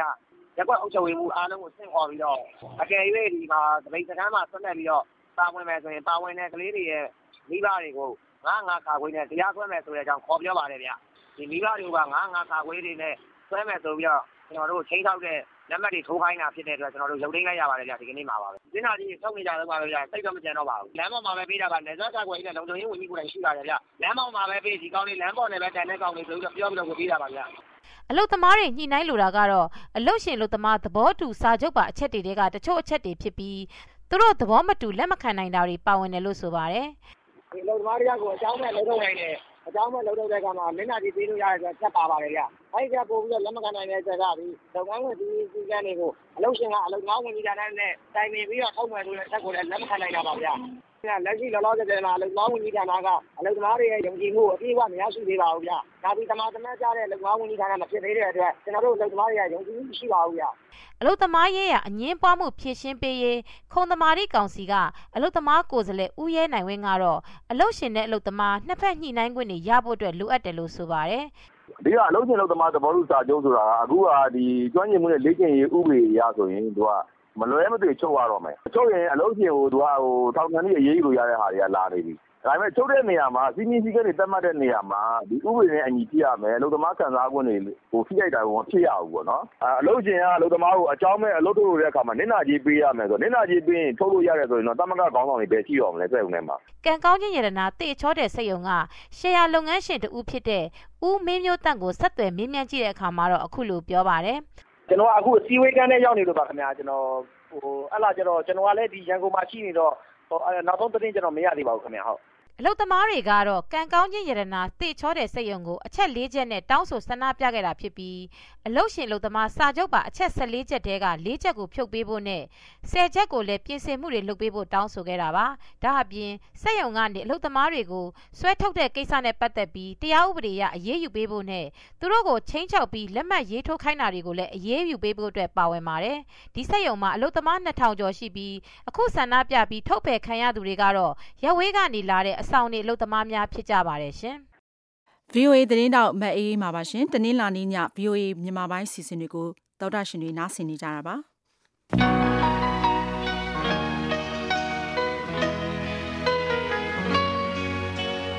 လူမှုရေးစီးပွားရေးနိုင်ငံရေးနဲ့ဘာသာရေးနယ်ပယ်တည်တည်မှာလူမျိုးမျိုးတွေရဲ့ယုံကြည်ရာယုံကြည်ရာတွေအားလုံးကိုသူယုံကြည်ရာအစီအစဉ်မှာတင်ဆက်ပေးနေပါတယ်။ အပတ်စဉ်စနေညပိုင်းအစီအစဉ်မှာတင်ဆက်ပေးနေတာပါစောင့်မျှော်နားဆင်ပါခင်ဗျာ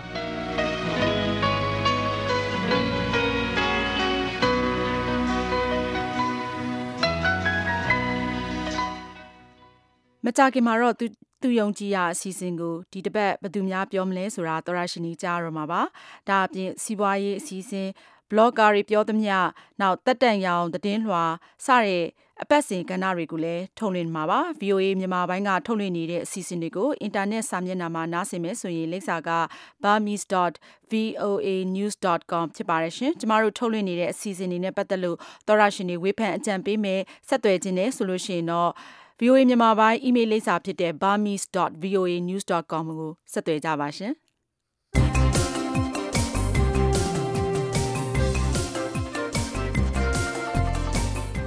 VOA မြန်မာပိုင်းအတန်လွှင့်အစီအစဉ်တွေကိုဒီနေ့ကို6ချိန်ထုတ်လွှင့်ပေးနေပါတယ်။မြန်မာစံတော်ချိန်မနေ့ပိုင်း6နာရီကနေ9နာရီအထိလိုင်းဒိုမီတာ24 32နဲ့40တို့မှာနားဆင်နိုင်ပြီးဒီအစီအစဉ်ကိုပြန်လည်နားဆင်နိုင်တဲ့အချိန်တွေကတော့မနေ့8နာရီကနေ9နာရီအထိတစ်ချိန်နေ့လယ်12နာရီကနေနေ့ခင်း1နာရီအထိတစ်ချိန်ဖြစ်ပါတယ်။ညနေခင်းအစောပိုင်း6နာရီခွဲကနေ9နာရီအထိအစီအစဉ်ကိုလိုင်းဒို16 19နဲ့25မီတာတွေမှာထုတ်လွှင့်ပေးနေပါတယ်။ညပိုင်း9နာရီကနေ10နာရီအထိအစီအစဉ်ကိုတော့လိုင်းဒို24 25နဲ့ 32တို့ကနေဖမ်းယူနားဆင်နိုင်ပါတယ်။ဒီအစီအစဉ်ကိုည9နာရီအစီအစဉ်ပြီးပြီးချင်းည10နာရီမှာပြန်လည်ပြီးထုတ်လွှင့်ပေးနေပါတယ်ခင်ဗျာ။ VOA မြန်မာပိုင်းအစီအစဉ်တွေနဲ့အတန်လွင့်မီတာ kHz အသေးစိတ်ကို burmese.voanews.com မှာကြည့်ရှုနိုင်ပါတယ်ခင်ဗျာ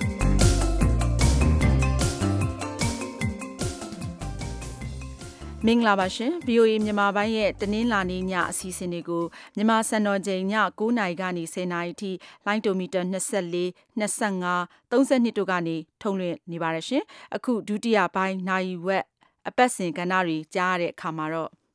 အမှုပညာနဲ့တဆင့်ပြည်သူတွေကဒီစိတ်သက်ခွန်အားတွေမြင့်တင်လာဖို့ဒီအသိပညာတွေမြင့်တက်လာဖို့ပေါ့နော် နောက်အတွေးခေါ်တွေမြင့်တက်လာမမိုးဖြူစီစဉ်တင်ဆက်နေတဲ့သူယုံကြည်ရာအစီအစဉ်မှာဘသူများပြောမလဲဆိုတာကိုသောရရှင်တွေစောင့်မျှော်နားဆင်ကြပါရှင်ဒါအပြင်ဒီတပတ်အတွင်းတက်တက်ရောင်တည်င်းလာအစီအစဉ်ကိုလည်းတင်ဆက်ပေးမှာပါနောက်တစ်ခါ blogger အစီအစဉ်မှာလည်းဒီနောက်ဆုံးပေါ်နီးပညာတွေအကြောင်းလဲကြားမှာပါအခုတော့ကျမတို့ဒီဒီတပတ် သတင်းပတ်ဒီစီးပွားရေးကဏ္ဍကိုကိုကျော်ကျော်သိန်းကအစီအစဉ်တင်ပြမှာပါမြန်မာနိုင်ငံမှာယင်းနှိမ့်မြုပ်နှံစီးပွားရေးလုပ်ကိုင်နေကြတဲ့အမေရိကန်စီးပွားရေးကုမ္ပဏီတွေဟာတာဝန်သိယင်းနှိမ့်မြုပ်နှံမှုတွေလုပ်နေကြပါတယ်လို့အမေရိကန်ကုသန်းရောင်းဝယ်ရေးဝန်ကြီးကပြောပါတယ်ဒါပေမဲ့လည်းအမေရိကန်အခြေစိုက်မြမအရေးလှုပ်ဆောင်နေတဲ့အဖွဲ့တစ်ဖွဲ့ကတော့ အဲ့ဒါကိုအပြည့်အဝသဘောမတူပါဘူး။ကုသန်းရောင်းဝယ်ရေးဝန်ကြီးရဲ့ပြောဆိုချက်မြမရေးအဖွဲ့ကလေ့လာတွေ့ရှိချက်နဲ့အမေရိကန်မြန်မာစီးပွားရေးနဲ့ကုသန်းရောင်းဝယ်ရေးအခြေအနေတွေကိုတော့ကိုကျော်ကျော်သိန်းကစူးစီးပြောပြမှာပါရှင်။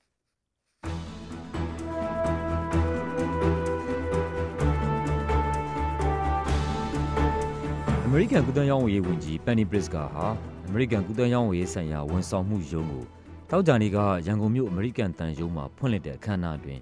အမေရိကန်ကုမ္ပဏီတွေ မြန်မာနိုင်ငံမှာ စီးပွားရေးလုပ်နေပုံနဲ့ ပတ်သက်ပြီးတော့ ဖြေဆိုခဲ့တာပါ မြန်မာနိုင်ငံမှာ စီးပွားရေးလုပ် ရင်းနှီးမြှုပ်နှံကြတဲ့ အမေရိကန် စီးပွားရေးကုမ္ပဏီတွေအနေနဲ့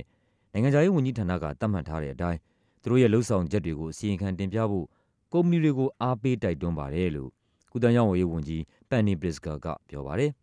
US businesses are here today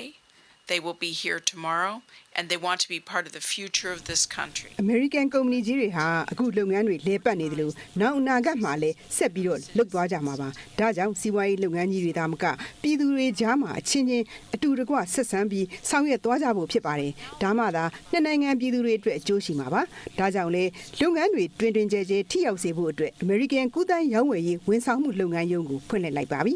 ။ US Campaign for Burma USCB အဖွဲ့ဟာ အမေရိကန်မှာအခြေစိုက်ပြီးမြန်မာအရေးလှုပ်ရှားလှုပ်ဆောင်နေတဲ့အဖွဲ့ပါမြန်မာနိုင်ငံမှာယင်းနှိမ့်မြုပ်နှံစီးပွားလုပ်ကိုင်နေတဲ့အမေရိကန်ကုမ္ပဏီတွေနဲ့ပတ်သက်ပြီးဝန်ကြီးပရက်စ်ကမပြောခင်တရက်မှာပဲ USCB အဖွဲ့ကအစီရင်ခံစာတစ်စောင်ထုတ်ပြန်ခဲ့ပါတယ်အမေရိကန်နိုင်ငံသားရေးဌာနကထုတ်ပြန်ထားတဲ့တာဝန်သိယင်းနှိမ့်မြုပ်နှံမှုဆိုင်ရာအစီရင်ခံရမယ့်လိုအပ်ချက်တွေကိုမြန်မာနိုင်ငံမှာစီးပွားရေးလုပ်နေတဲ့အမေရိကန်ကုမ္ပဏီတွေပွင့်လင်းမြင်သာမှုရှိရှိလိုက်နာရလားစိစက်သေးကြစွာစီစစ်တာတွေလုပ်ရလား လက်တွေ့မှာသူတို့ရဲ့ရင်းနှီးမြှုပ်နှံမှုတွေကိုတာဝန်သိစွာစီမံခန့်ခွဲရဲ့လားဆိုတာတွေကိုသုံးသပ်လေ့လာထားတဲ့အစီရင်ခံစာပါဒီအစီရင်ခံစာကိုပြုစုရမှာအဓိကပါဝင်ခဲ့သူတူကတော့ USCB အဖွဲ့ရဲ့မူဝါဒရေးရာညွှန်ကြားရေးမှူး Rachel Wegley ပါမြန်မာနိုင်ငံမှာစီးပွားရေးလုပ်နေတဲ့တချို့ကုမ္ပဏီတွေဟာတိတ်ကိုတာဝန်သိတဲ့စီးပွားရေးလုပ်ထုံးလုပ်နည်းတွေအတိုင်းလှုပ်ဆောင်နေပေမဲ့အဲ့ဒီလိုမလုပ်တဲ့ကုမ္ပဏီအများအများရှိနေတယ်လို့ Rachel ကထောက်ပြပါတယ်။ Then there's another group of companies who did not even submit reports. So we didn't grade them in this edition, but there are companies that have အစီရင်ခံစာတော့မှမတင်တဲ့ကုမ္ပဏီတွေရှိပါတယ်။ဒေါ်လာ9သိန်းရင်းနှီးမြှုပ်နှံတဲ့ကုမ္ပဏီတွေရှိပေမဲ့လည်းသူတို့ဟာတကယ်တမ်းကျတော့အစီရင်ခံစာတော့မှမတင်သေးပါဘူး။ဒါကတိတ်ကိုပြဿနာကြီးတယ်လို့ကျမတို့မြင်ပါတယ်။အမေရိကန်ကုမ္ပဏီတွေဟာမြင်မာတဲ့စံနှုန်းစံသားတွေအတိုင်းလုပ်နေကြတယ်လို့ဝန်ကြီးကပြောတယ်ဆိုတော့ဒါကရည်စရာတစ်ခုလိုပါပဲ။။ ဘာကြောင့်လဲဆိုတော့သူတို့ကတရုတ်ကုမ္ပဏီတွေထက်စံနှုန်းစံထားပိုမြင့်နေဆိုတာကတော့မှန်တာပေါ့ရှင်။ဒါမဲ့လည်းပို့ပြီးတော့တိုးတက်အောင်လုပ်လို့ရတာတွေအများကြီးရှိနေပါသေးတယ်။ရေနံနဲ့တဘာဝတန်းငွေလုပ်ငန်းမှာလုပ်နေတဲ့ကုမ္ပဏီတွေကိုကြည့်မယ်ဆိုရင်သူတို့နဲ့လက်တွဲလုပ်နေတာဘယ်သူတွေဆိုတာကိုတော့မှမပြောပါဘူး။စေးဆက်သေးချစွာစီစစ်တာမျိုးမလုပ်သလိုလူခွင့်ရေးစံနှုန်းတွေကိုလည်းမလိုက်နာတာတွေတော့မှရှိပါတယ်။ဝင်းကြီးပရစ်ကာဟာမြန်မာဆိုရတာဝန်ရှိသူတွေနဲ့တွေ့ဆုံစဉ်မှာလည်းအခြေခံအဆောက်အအုံကအစရင်ဆိုင်နေရတဲ့စိန်ခေါ်မှုအခက်အခဲတွေ အမေရိကန်ပြည်ထောင်စုကယင်းနှိမ့်မြုပ်နှံနိုင်ရေး အခြေအနေ စတာတွေကိုပုံပွင့်လင်းလင်း ဆွေးနွေးခဲ့တယ်လို့လည်း ပြောခဲ့ပါတယ် then we've also talked very frankly about what are the challenges and what are continued reforms that need to occur. ဘလို့စိန်ခေါ်မှုတွေ ရှိနေတယ်လဲဘလို့ပြုရင်ပြောင်းလဲမှုတွေ တိုးပြီးလှုပ်သွားဖို့ လိုအပ်တယ်လဲ တရားဥပဒေစိုးမိုးရေးလား ပွင့်လင်းမြင်သာမှုလား ဥပဒေမူပေါင်းသတ်မှတ်ရေးလား ဥပဒေပြဋ္ဌာန်းရေးလား ဥပမာဗန်ဥပဒေ နှစ်ဖက်ညှိနှိုင်းရေးထောက်ပို့ရေးပိုင်းလုံထုံးလုံနည်းစတာတွေကိုပုပ်ပွင့်လင်းလင်းဆွေးနွေးနိုင်ခဲ့လို့အကျိုးရှိပါတယ်စီးပွားရေးတိုးတက်ဖို့အမေရိကန်ဘက်ကအကူအညီပေးနိုင်အောင်လဲတွန်းအားပေးပံ့ပိုးသွားမယ်လို့လည်းပြောပါတယ်စီးပွားရေးလုပ်ငန်းတွေသာမကပြည်သူတွေအတွက်ပါအကျိုးရှိစေဖို့ဆောင်ရွက်သွားမယ်လို့လည်းမြန်မာအစိုးရတာဝန်ရှိသူတွေကပြောပါတယ်အမေရိကန်ကုမ္ပဏီတွေအနေနဲ့အစင်ကစားတင်ပြရေးလှုပ်ဆောင်ဖို့အတွက်အရင်းအမြစ်အလုံလောက်ရှိတယ်လို့သူတို့အနေနဲ့အကောင်းမြင်ထားကြောင်း USCB အဖွဲ့က Rachel Wegley ကပြောပါတယ် We are optimistic that companies do have the time and resources to to fulfill these ကုမ္ reporting ပဏီတွေအနေနဲ့ requirements. အစီရင်ခံစာတင်ပြရေးလှုပ်ဆောင်ဖို့အတွက်အရင်းအမြစ်အလုံးလောက်ရှိတယ်လို့ကျမတို့အကောင်းမြင်ပါတယ်။ကျမတို့ရဲ့ရည်ရွယ်ချက်ကတော့ဒီကုမ္ပဏီတွေအနေနဲ့တာဝန်သိတဲ့ယင်းနှိမ့်မြုပ်နှံသူတွေဖြစ်လာပြီးတော့မြန်မာနိုင်ငံလိုမျိုးပတ်ဝန်းကျင်မျိုးမှာကောင်းမွန်တဲ့စီးပွားရေးလုပ်ငန်းတွေကိုပုံစံချစေဖို့ဖြစ်ပါတယ်။ဒါကအစီရင်ခံစာပြုစုတာမှာကျမတို့ရဲ့ရည်ရွယ်ချက်ပါပဲရှင်။ တကယ်ကတော့ အမေရိကန်ကုမ္ပဏီတွေ မြန်မာနိုင်ငံမှာ စီးပွားရေးလုပ် ရင်းနှီးမြှုပ်နှံခွင့်ရတာနှစ်နှစ်နီးပါးပဲ ရှိပါသေးတယ်။လွန်ခဲ့တဲ့ ဆယ်စုနှစ် သုံးစုနီးပါးကြာကာလအတွင်း မြန်မာစစ်အစိုးရအဆက်ဆက်ရဲ့ လူ့အခွင့်အရေး ချိုးဖောက်မှုတွေကိုတန်ခတ်အရေးယူတဲ့အနေနဲ့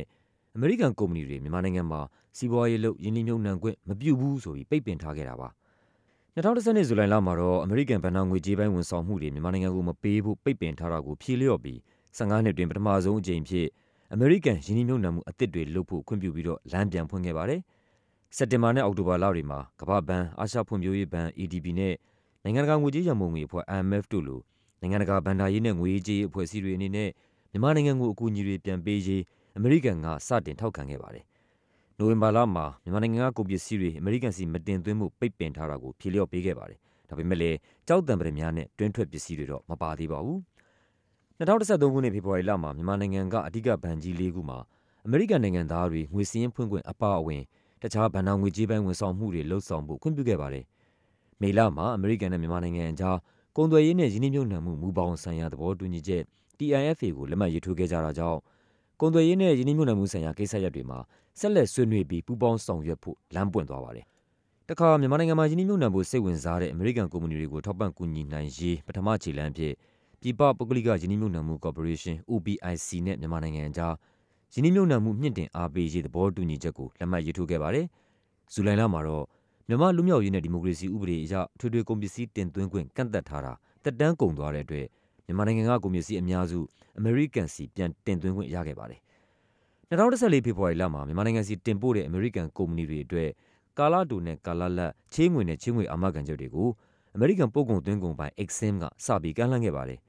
အခုနောက်ဆုံးကတော့မြန်မာနိုင်ငံမှာစီးပွားရေးလုပ်နေတဲ့အမေရိကန်ကုမ္ပဏီတွေကိုအကူအညီပေးဖို့ပထမဆုံးပြည်ပကူးသန်းရောင်းဝယ်ရေးဝန်ဆောင်မှုရုံးကိုဖွင့်လှစ်ခဲ့တာပါပဲ။တခါလှုပ်ဆောင်နေဆဲဖြစ်တဲ့ကိစ္စတစ်ခုကတော့ GSP လို့ခေါ်တဲ့အထူးအခွင့်အရေးပေးအစီအစဉ်ထဲမှာထည့်သွင်းဖို့မြန်မာနိုင်ငံအကျုံးဝင်ခြင်းရှိမရှိဆိုတာကိုအမေရိကန်ကုန်သွယ်ရေးကိုယ်စားလှယ်အဖွဲ့ USTR ကလေ့လာသုံးသပ်နေတာပဲဖြစ်ပါတယ်။2014ခုနှစ်ဧပြီလ30ရက်နေ့အထိဆိုရင်မြန်မာနိုင်ငံမှာအမေရိကန်ဒေါ်လာ243.6တန်းရင်းနှီးမြှုပ်နှံဖို့အမေရိကန်ကုမ္ပဏီတွေကစီစဉ်ထားပြီး အမေရိကန်ကမြန်မာနိုင်ငံစီတင်ပို့ကုန်ပမာဏဟာ2010ပြည့်နှစ်မှာဒေါ်လာ9.8တန်းပဲရှိခဲ့ရာကနေ2013ခုနှစ်မှာဒေါ်လာ145.8တန်းအထိတိုးသွားခဲ့တယ်လို့ရန်ကုန်မြို့အမေရိကန်တန်ယုံရဲ့ထုတ်ပြန်ချက်မှာဖော်ပြထားပါတယ်ခင်ဗျာ။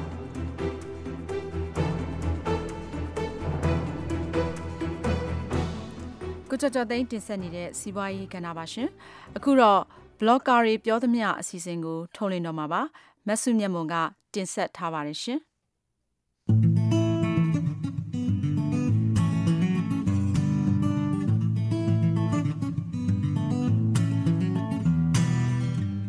အင်တာနက်ခေတ်ရောက်နေပြီလို့ပြောပြောနေကြတာနောက်ဆုံးထွက်လာတဲ့စစ်တမ်းတွေအရဆိုရင်ကမ္ဘာလူဦးရေရဲ့ထက်ဝက်နီးပါးကအင်တာနက်သုံးနေကြပြီတဲ့ကိုသားညုံရေဟုတ်ပါဗျာဒီ2014မကုန်ခင်အင်တာနက်သုံးကြတဲ့သူပေါင်းကမ္ဘာမှာတန်း3000ရှိလိမ့်မယ်ဆိုတဲ့ခန့်မှန်းချက်ကထွက်လာလို့ IT ဆောင်းမရှင်တွေကမျိုးစုံကိုခွဲခြမ်းစိတ်ဖြာပြီးတော့ရေးလိုက်ကြတာမနေဘူးမဟုတ်လားရေးကြတာပေါ့ခမန်းချက်ကိန်းဂဏန်းတွေကကုလသမဂ္ဂရဲ့နိုင်ငံတကာဆက်သွယ်ရေးဆိုင်ရာအဖွဲ့အစည်း ITU ကထုတ်လိုက်တာကို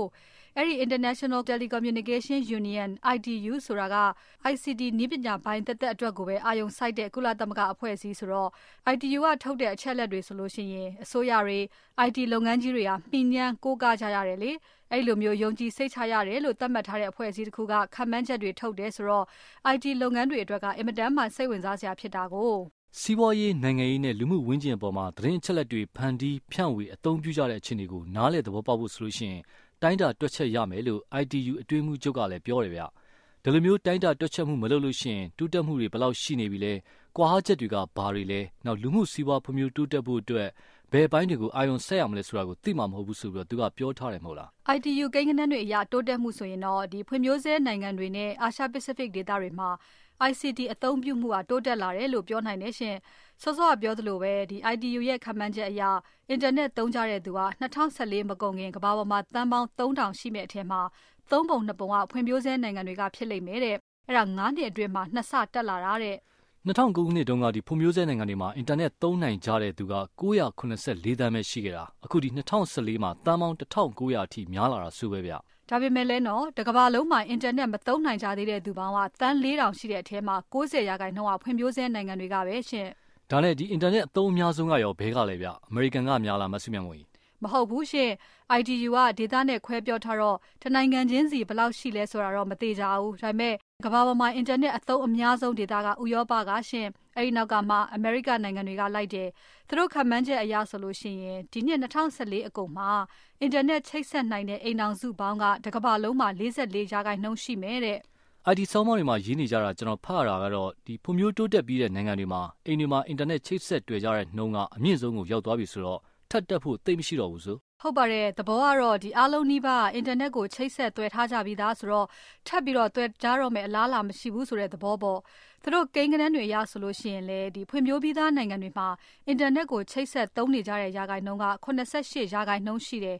ဖွံ့ဖြိုးဆဲနိုင်ငံတွေမှာ31ရာဂိုင်နှုန်းပဲရှိသေးတယ်လေ။ အော်အဲ့ဒါကြောင့်လေဒီ2014ခုနှစ်အတွက် ICT ကဏ္ဍတိုးတက်မှုကဖွံ့ဖြိုးဆဲနိုင်ငံတွေကြောင့်အဓိကဖြစ်တယ်လို့လည်းရင်းနေကြတာကိုအင်တာနက်ကိုလက်ကင်ဖုန်းတွေကနေပြီးတော့ချိတ်ဆက်သုံးကြတဲ့အရေးအတွက်ကလည်းဒီနှစ်ထဲမှာတန်ပေါင်း2300အထိရှိမယ်လို့ခန့်မှန်းနေမလားအဲ့ဒီထဲမှာ55ရာခိုင်နှုန်းကဖွံ့ဖြိုးဆဲနိုင်ငံတွေကဖြစ်လိမ့်မယ်လို့တွက်ထားတယ်လေ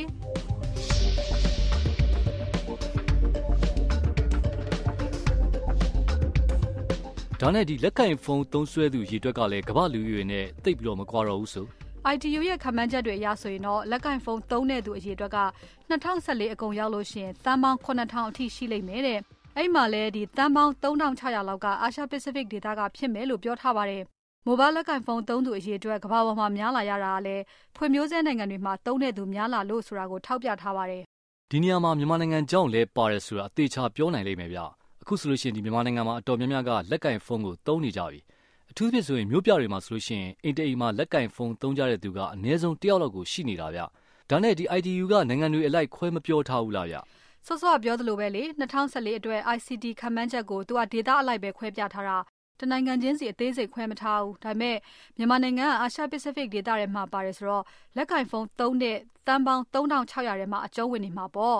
နောက်ပြီးတော့ကမ္ဘာတဝိုင်းအင်တာနက်သုံးကြတဲ့45ရာခိုင်နှုန်းထဲမှာလည်းအကျုံးဝင်တယ်လေလက်ကင်ဖုန်းတွေကဖုန်းပြောရုံနဲ့မကဘဲနဲ့အင်တာနက်လည်းသုံးလို့ရနေတော့ဒီလက်ကင်ဖုန်းသုံးတဲ့သူတိုးနေပေမဲ့အိမ်တွေမှာ line ဖုန်းချိတ်ကြတာတော့တိတိကျကျနေတယ်ဆိုဟုတ်ပါတယ်9နှစ်အတွင်းမှာကိုဒီ line ဖုန်းချိတ်တဲ့အရေးအတွက်ကကျနေတာပါ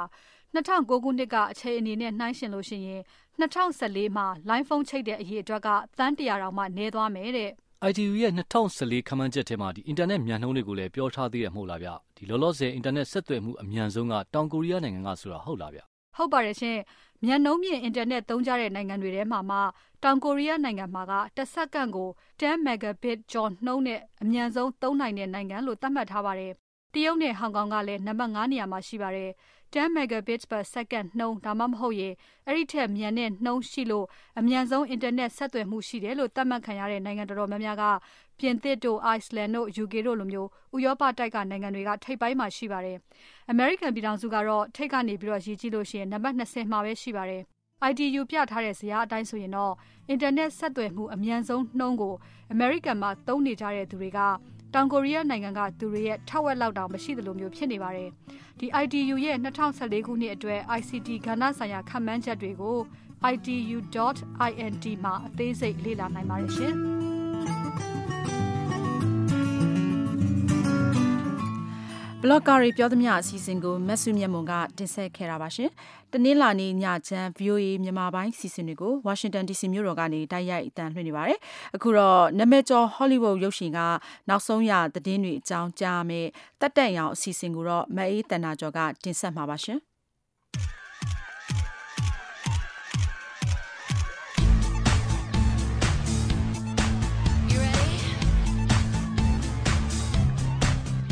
င်္ဂလာပါရှင်အားလုံးစိတ်လက်ပျော်ရွှင်ပေါ့ပါကြပါစေဒီတစ်ပတ်တက်တက်ရောင်သတင်းတော်မှာတော့တရုတ်နိုင်ငံမှာအန်ဂျလီနာဂျိုလီရဲ့ရုပ်ရှင်ပွဲဥအတွက်ပြသတဲ့အခမ်းအနားဒီလိုမျိုးအမှုပညာရှင်တွေနဲ့ကမ္ဘာတလွှားကထင်ပေါ်ကျော်ကြားသူတွေရဲ့သတင်းတူတူထွာတာတွေကိုပြောပြပေးသွားမှာပါ Everyone can rock out like a superstar Sir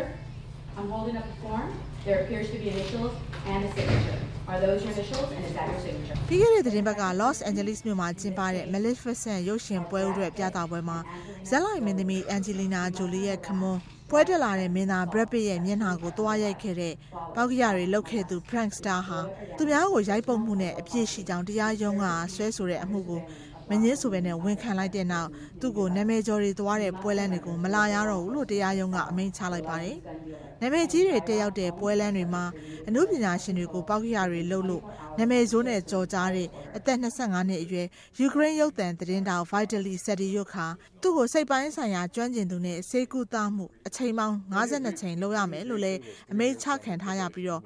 ဇူလိုင်လ10ရက်နေ့မှာတော့တရားရုံးချိန်ထက်လာရမှာဖြစ်ပါတယ်။ မစ္စတာဆက်တီယိုဟာချန်စီယိုကိုကြော်ပြီးတော့ Maleficent အထူးပွဲပြသတဲ့အခမ်းအနားကိုဝင်လာတာပါ။သူကချန်စီယိုကိုခုံကြော်ဝင်ပြီးတော့ Brad Pitt ရဲ့မျက်နှာကိုတွားရိုက်ခဲ့လို့ချက်ချင်းပဲဖမ်းဆီးခံခဲ့ရပါတယ်။ရိုက်နှက်မှုစော်ကားမှုတရားမဝင်အပြုမှုတွေကျူးလွန်မှုအမှုပညာပွဲလမ်းမှာဝင်ရောက်ဆွဲဖက်မှုစုစုပေါင်းအမှုပေါင်း၄မှုနဲ့အခုတရားစွဲခံခဲ့ရတာဖြစ်ပါတယ်။သူကအဲ့ဒီထဲကအမှုနှစ်မှုကိုမငင်းဆိုပဲနဲ့နေလိုက်လို့နောက်ထပ်နှစ်မှုကအလိုလိုပလက်ဖေးခံခဲ့ရပါတယ်။ သူ့ကိုရက်ရွာလုပ်ငန်းတွေမှာရက်20ပါဝင်ရမယ့်တာဝန်ဖြစ်တဲ့နဲ့36လအဆောင်ကြည့်ကာလတတ်မှတ်လိုက်ပါတယ်။ရုပ်ရှင်အထူးပွဲတွေအမှုပညာစုပေးပွဲအခမ်းအနားတွေအပါအဝင်နာမည်ကျော်အမှုပညာရှင်တွေလာရောက်တဲ့ပွဲလမ်းတွေကိုဂိုက်900အဝေးကနေတိုးလာလို့မရဘဲနဲ့မင်းသား Brad Pitt နဲ့မင်းသမီး Angelina Jolie တို့နားကိုလည်းလာခွင့်မရှိကြောင်းအမိန့်တွေချခဲ့တယ်လို့ Los Angeles မြို့ရှင်းနေရဲ့ပြောခွင့်ရသူကပြောပါတယ်။အ န်ဂျလီနာဆိုလို့ပြီးခဲ့တဲ့တစ်ပတ်ကပဲအမေရိကန်ပြည်အောင်စု Los Angeles မှာသူ့ရဲ့ရုပ်ရှင်အထူးပွဲတက်ရောက်တာတွေ့လိုက်ရတဲ့မင်းသမီးအန်ဂျလီနာဂျိုလီဟာအဲ့ဒီရုပ်ရှင် Maleficent ကိုကြေညာတဲ့အနေနဲ့တရုတ်နိုင်ငံရှန်ဟိုင်းမြို့မှာရောက်နေပါတယ်။သူကအဲ့ဒီ Maleficent ရုပ်ရှင်ကားမှာပါဝင်သရုပ်ဆောင်ဖို့အစပိုင်းမှာနည်းနည်းတော့ရှက်နေမိတယ်လို့ဆိုပါတယ်။သူတကယ်ဘဝမှာတကယ်ကိုလေးလေးနက်နက်နဲ့လူကြီးဆန်ဆန်ရှောက်လန်းနေရတာကြောင့် တခါတလေတော့စိတ်ကိုလွတ်လွတ်လပ်လပ်ဖွင့်ပေးပြီးတော့ယူးကြောင်ကြောင်တွေလှုပ်ဖို့သူကစိတ်ကူးထားတာကြောင့်ဒီလိုမျိုးကလေးတွေကြောက်တဲ့စုံမကြီးနေရာကနေပါဝင်သရုပ်ဆောင်လိုက်တာစိတ်ကိုထွက်ပေါက်ပေးလိုက်သလိုပါပဲလို့ဂျိုလီကပြောပါတယ်ဒီရုပ်ရှင်မှာသူ့ရဲ့9နှစ်အရွယ်သမီးလေး Vivian Jolie Pitt ကိုလည်းပထမအဆုံးထည့်သွင်းပြီးတော့ပွဲထုတ်ထားတာပါ Vivian ကမင်းသမီးလေး Aurora နေရာကနေပါဝင်ပြီးတော့သရုပ်ဆောင်ပါတယ် ဂျိုလီဟာရှန်ဟိုင်းမှာရှိနေတော့ဇွန်လ၄ရက်နေ့မှာသူ့ရဲ့39နှစ်မွေးနေ့အကြိုဖြစ်တဲ့သတင်းစာရှင်းလင်းပွဲမှာ Maleficent ဆုံးမကြီးရဲ့ပုံတူကိတ်မုတ်လေးနဲ့အဆင်နွှဲသွားခဲ့ပါတယ်။ Walt Disney ကပူးရဲထုတ်လုပ်တဲ့ Maleficent ရုပ်ရှင်ဟာရုပ်ရှင်ရိုက်ကူးစရိတ်တန်း200ကုန်ကျခဲ့ပြီးတော့မေလ30ရက်နေ့မှာပဲ American ရုပ်ရှင်ရုံတွေမှာစတင်ပြသခဲ့တာပါ။တရုတ်နိုင်ငံကရုပ်ရှင်ရုံတွေမှာတော့ဇွန်လ20ရက်နေ့မှာစတင်ပြီးတော့ပြသမှာဖြစ်ပါတယ်ရှင်။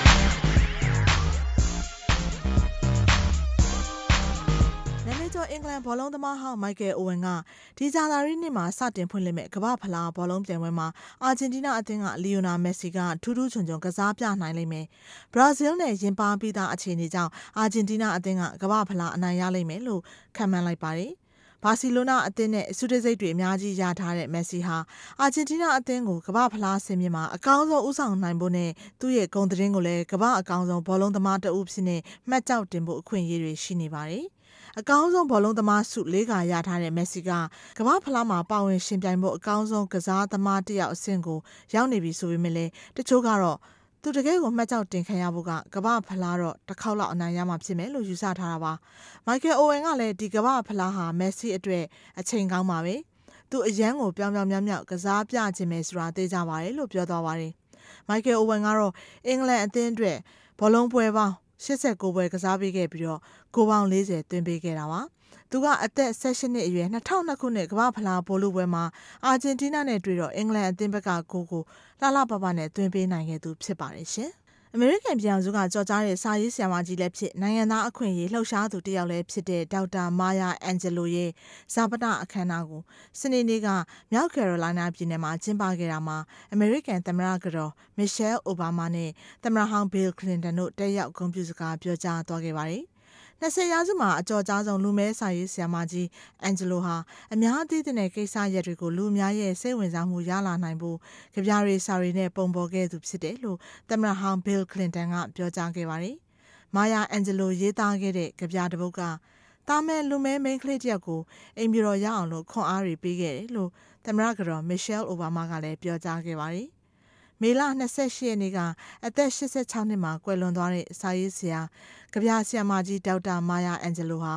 Wake Forest တက္ကသိုလ်မှာပါမောက္ခတစ်ယောက်ဖြစ်နေအမေရိကန်လေ့လာရေးဘာသာရပ်ကို1982ခုနှစ်တည်းကသင်ကြားပြသခဲ့သူဖြစ်ပါတယ်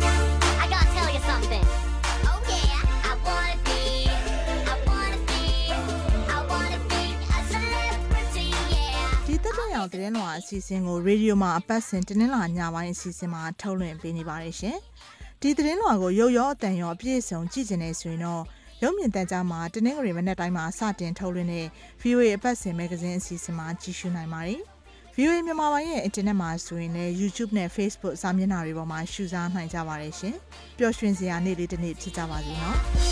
။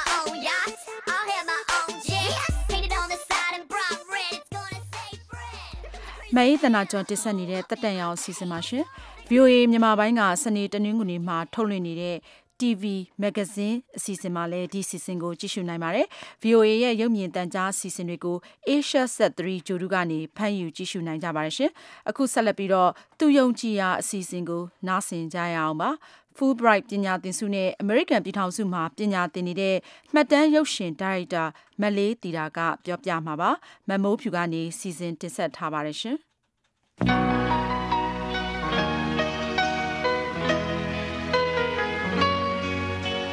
ဒီနေ့ကျွန်တော်ကဒီအမှုပညာကဏ္ဍဆိုင်ရာနဲ့ပတ်သက်တဲ့ကျွန်တော်ယုံကြည်ချက်တစ်ခုပြောချင်ပါတယ် အမှုပညာနဲ့တဆင့်ပြည်သူတွေကဒီစိတ်သက်ခွန်အားတွေမြင့်တင်လာဖို့ဒီအသိပညာတွေမြင့်တက်လာဖို့ပေါ့နော်နောက်အတွေးခေါ်တွေမြင့်တက်လာအောင်လို့ဒီနုပညာအများကြီးပံ့ပိုးပေးနိုင်ပါတယ်လူတွေရဲ့ပင်ပန်းတဲ့မှုကိုလျှော့ချပေးနိုင်တဲ့အပြင်ပေါ့နော်လုပ်ပေးနိုင်တဲ့နုပညာရေးခန်းကဏ္ဍပေါ့နောက်ဒီထက်ပိုပြီးပြောရမယ်ဆိုရင်နိုင်ငံတစ်ခုရဲ့အဆင့်တန်းကိုဖော်ပြတဲ့နေရာအရရောတမိုင်းမှတ်တမ်းရပါနုပညာတကယ်ကိုအရေးပါတဲ့အခန်းကဏ္ဍမှာရှိပါတယ် အဲ့တော့ကျွန်တော်တို့ကဟိုကျွန်တော်အနေနဲ့ပြောမယ်ဆိုရင်အာအနုပညာတိုင်းပြည်တစ်ခုရဲ့ဖွံ့ဖြိုးရေးဆိုင်ရာအရင်းမြစ်တစ်ခုလို့ကျွန်တော်တို့ယူဆလို့ရပါတယ်ကျွန်တော်တို့ရင်းချက်တဲ့လူကောင်တစ်ခုတည်ဆောက်ဖို့ရမှာအဲ့ဒီအရင်းမြစ်ကြီးကိုဖွံ့ဖြိုးလာဖို့လိုအပ်ပါတယ်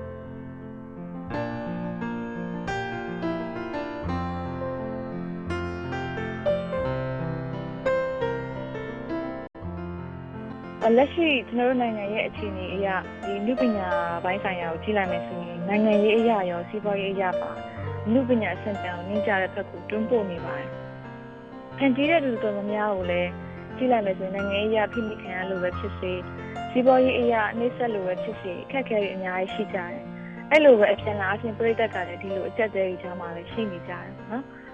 နောက်ရာမဇတ်တော်တွေကပြတဲ့ပညာရှင်တွေစိုင်းပညာရှင်တွေစောင်းပညာရှင်တွေနောက်ရုပ်သေးပညာရှင်တွေစသဖြင့်စီးပွားရေးတန်ကြောင့်မလို့ပတ်မှုရှိတဲ့ပတ်ဝန်းကျင်မှာမရှင်းနိုင်ကြတာတွေအများကြီးရှိတယ်။ကြဆရာစာရေးဆရာအချို့တွေကိုလည်းကြည့်မယ်ဆိုရင်အဝေးတွေရောက်နေကြသလိုသူတို့ရဲ့ဖန်တီးမှုကလည်းနေရာတွေပြောင်းနေကြတယ်။ရုပ်ရှင်တဲ့ဗီဒီယိုကိုကြည့်မယ်ဆိုရင်လည်းဟာတကားကိုပဲဦးစားပေးလာတဲ့အဆင့်တန်းကိုရောက်နေပြီပေါ့နော်။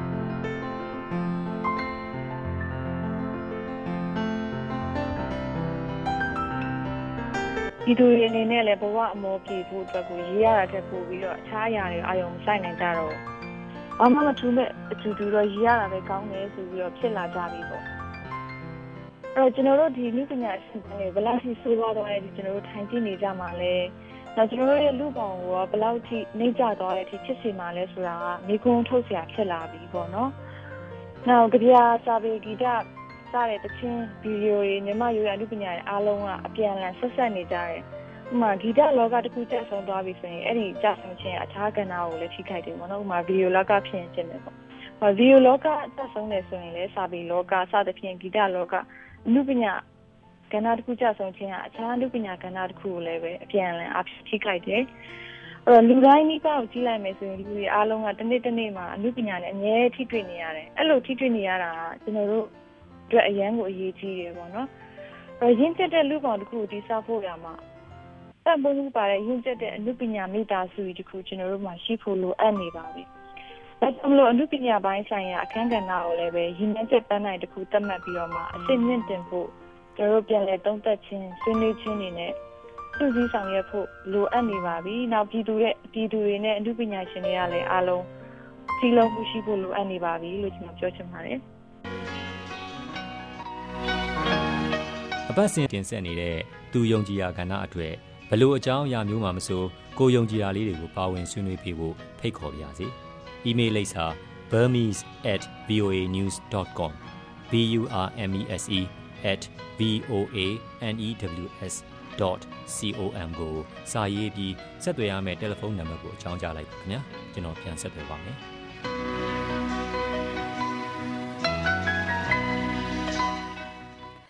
မမိုးဖြူတင်ဆက်နေတဲ့သူယုံကြည်ရာအစီအစဉ်ပါရှင်အင်္ဂါနေ့မနေ့ပိုင်းမှာလည်းပြန်လည်ထုံးလင်းပေးနေပါတယ်ဇွန်လ15ရက်တနင်္ဂနွေနေ့မှာကြာရောက်မဲ့အဖေနေ့အတွက်သောရရှင်တွေတေးလက်ဆောင်တွေတောင်းဆိုကြဖို့ကိုဖိတ်ခေါ်ပါရစေရှင်။ email လိပ်စာဖြစ်တဲ့ burmese@voanews.com ကိုပေးပို့မယ်ဆိုလို့ရှိရင်တော့ဒီသောရရှင်တွေရဲ့စာတွေကိုကျမတို့အမြန်ဆုံးရရှိနိုင်ပါတယ်ရှင်။တခါကျမတို့ကိုဆက်သွယ်မယ်ဆိုလို့ရှိရင်တော့ ဒီ internet email လိပ်စာဖြစ်တဲ့ burmese@voanews.com ကိုဆက်သွယ်ပြီးတော့ဝေဖန်အကြံပေးလို့ရပါတယ်ရှင်။နောက်ပြီးတော့ကျမတို့ဒီအစီအစဉ်တွေနဲ့ပတ်သက်ပြီးတော့တခါနောက်မေတ္တာတေးလက်ဆောင်ပါခြင်းတာနောက်ပြီးတော့နေ့စဉ်ကျင်လည်ရာဘဝတွေမှာတွေ့ကြုံရတဲ့အဖြစ်အပျက်တွေနဲ့ပတ်သက်လို့ရင်ဖွင့်စာရေးသားခြင်းနဲ့ဆိုရင် VOA ကိုစာရေးသားနိုင်ကြပါတယ်။ VOA မြန်မာပိုင်းလိပ်စာက VOA မြန်မာပိုင်းစီစဉ်ကတဆင့် American တန်ယုံအမှတ်130တက္ကသိုလ်ရိပ်သာလမ်းကမာရွတ်မြို့နယ်ရန်ကုန်မြို့ဖြစ်ပါတယ်ရှင်။မကြခင်ချိန်ပိုင်းတွင်မှာတော့ကျမတို့အစီအစဉ်တွေပြီးဆုံးတော့မှာပါခုတော့သတင်းချင်းချုပ်ကိုကိုကျော်ကျော်သိန်းကပြောပြမှာပါရှင်မြန်မာနိုင်ငံမှာရောက်နေတဲ့ American လက်ထောက်နိုင်ငံသားရေးဝန်ကြီး Daniel Russell ဟာစနေနေ့ကစလို့ဒီကနေ့တနင်္လာနေ့အထိရန်ကုန်မြို့မှာကျင်းပနေတဲ့အာဆီယံဒေသတွင်းအစည်းအဝေး ARF နဲ့ အရှေ့အာရှထိပ်သီးအစည်းအဝေးပြင်မဲကောက်မြို့ဝမ်ဒေသမိတ်ဆွေနိုင်ငံများအစည်းအဝေးတွေကိုတက်ရောက်နေတယ်လို့ American တန်ယုံပြောခွင့်ရက VOA ကိုပြောပါတယ်။အဲဒီအစည်းအဝေးတွေဟာထိပ်တန်းအရာရှိကြီးတွေရဲ့ဆွေးနွေးပွဲတွေဖြစ်ပြီးမစ္စတာရက်ဆဲလ်ကမြန်မာနိုင်ငံအာဆီယံအလှည့်ကျဥက္ကဋ္ဌအဖြစ်တာဝန်ယူထားချိန်မှာကျင်းပတဲ့အစည်းအဝေးတွေမှာအမေရိကန်အစိုးရရဲ့ထိပ်တန်းတာဝန်ရှိသူတဦးအနေနဲ့တက်ရောက်နေတာဖြစ်ပါတယ်။အိန္ဒိယနိုင်ငံရဲ့ကျဆင်းနေတဲ့စီးပွားရေးပြန်ကောင်းလာအောင်လုပ်သွားမယ်လို့အစိုးရသစ်ကကတိပြုလိုက်တာနဲ့အတူအလုပ်အကိုင်အခွင့်အလမ်းဖန်တီးရေးနဲ့ဆင်းရဲမွဲတေမှုတိုက်ဖျက်ရေးတို့အတွက်ပြုပြင်ပြောင်းလဲရေးလုပ်သွားမယ်လို့ပြောလိုက်ပါတယ်။ အိန္ဒိယစီးပွားရေးဟာအင်မတန်ကိုခက်ခဲတဲ့အချိန်အခါနဲ့ရင်ဆိုင်နေရပြီးငွေဖောင်းပွမှုနှုန်းကလက်မခံနိုင်ဖွယ်မြင့်မားလွန်းနေတယ်လို့သမ္မတ Pranab Mukherjee ကလွှတ်တော်ကိုယ်စားလှယ်တွေကိုဒီကနေ့ပြောခဲ့ပါတယ်။တိုးတက်မှုနှုန်းဟာဒုတိယမြောက်ဆက်တိုက်နှစ်အဖြစ်9ရာခိုင်နှုန်းအောက်ကျဆင်းသွားပါတယ်။ထိုင်းနိုင်ငံရဲ့မဲဆက်ကြဝလာ Willuri Phai Disthayabut ဟာသူ့ရဲ့မဲဆက်ကြဝလာတရဖူကိုဆွတ်လွတ်လိုက်ပါတယ်။ဖြုတ်ချခံခဲ့ရတဲ့ဝန်ကြီးချုပ်ဟောင်းရင်လက်ရှင်နဝတ်နဲ့အကိုဖြစ်သူပြည်ပမှာနေထိုင်နေတဲ့ခေါင်းဆောင်ဟောင်းတက်ဆင်ရှင်နဝတ်တို့ကိုထောက်ခံတဲ့ရှက်နီတွေကိုဖယ်ရှားပစ်ဖို့ လူလူလူမှုဆက်သွယ်ရေးကွန်ရက်စာမျက်နှာတွေမှာရေးခဲ့ပြီးတဲ့နောက်အခုလိုမဲဆက်ကြဝလာတဲ့ဖူကိုဆွလွတ်လိုက်တာပါထိုင်းနိုင်ငံရဲ့မဲဆက်ကြဝလာအဖြစ်အရေးမခံရခင်လပေါင်းတော်ကြာကလေးကသူ့ရဲ့ Facebook စာမျက်နှာမှာအဲဒီလိုရေးခဲ့တာဖြစ်ပါတယ်ဒါပေမဲ့မကြသေးခင်ကမှအဲဒီမှချက်ပြန်ပေါ်လာပြီး online တွေပေါ်မှာဒေါသတကြီးတုံ့ပြန်တာနဲ့ကြုံခဲ့ရပါတယ်တနသမား10ဦးအပါအဝင်လူပေါင်း28ဦးသေဆုံးခဲ့ရတဲ့ပါကစ္စတန်နိုင်ငံကအလို့အများဆုံးလေဆိပ်ကိုဝင်တိုက်ခဲ့တာဟာသူတို့လက်ချက်ဖြစ်တယ်လို့တာလီဘန်တွေကပြောလိုက်ပါတယ်ခင်ဗျာ သတင်းချင်းချုပ်ကိုကိုကျော်ကျော်သိန်းကပြောပြပေးခဲ့တာပါဒီညအစီအစဉ်ထုတ်လုပ်ရေးမှုကတော့မဆုမွန်ဖြစ်ပါတယ်အင်ဂျင်နီယာကတော့ Linux Rimkels ဖြစ်ပါတယ်ရှင် VOA မြန်မာပိုင်းရဲ့မနေ့ဖက်အစီအစဉ်တွေကိုတော့မြန်မာစံတော်ချိန်မနေ့6နာရီကနေ9နာရီထိလိုင်းတိုမီတာ24 32 40တို့ကနေထုံးလွှင့်ပေးမှာပါရှင်ဖန်ယူနားဆင်ကြပါ VOA မြန်မာပိုင်းစီစဉ်ကိုသောရရှင်တွေနားဆင်ကြတဲ့အတွက်လည်းအထူးပဲကျေးဇူးတင်ပါတယ် သောရရှင်များအားလုံးကိုစိတ်နှပြရှင်လန်းချမ်းမြေ့ကြပါစေရှင်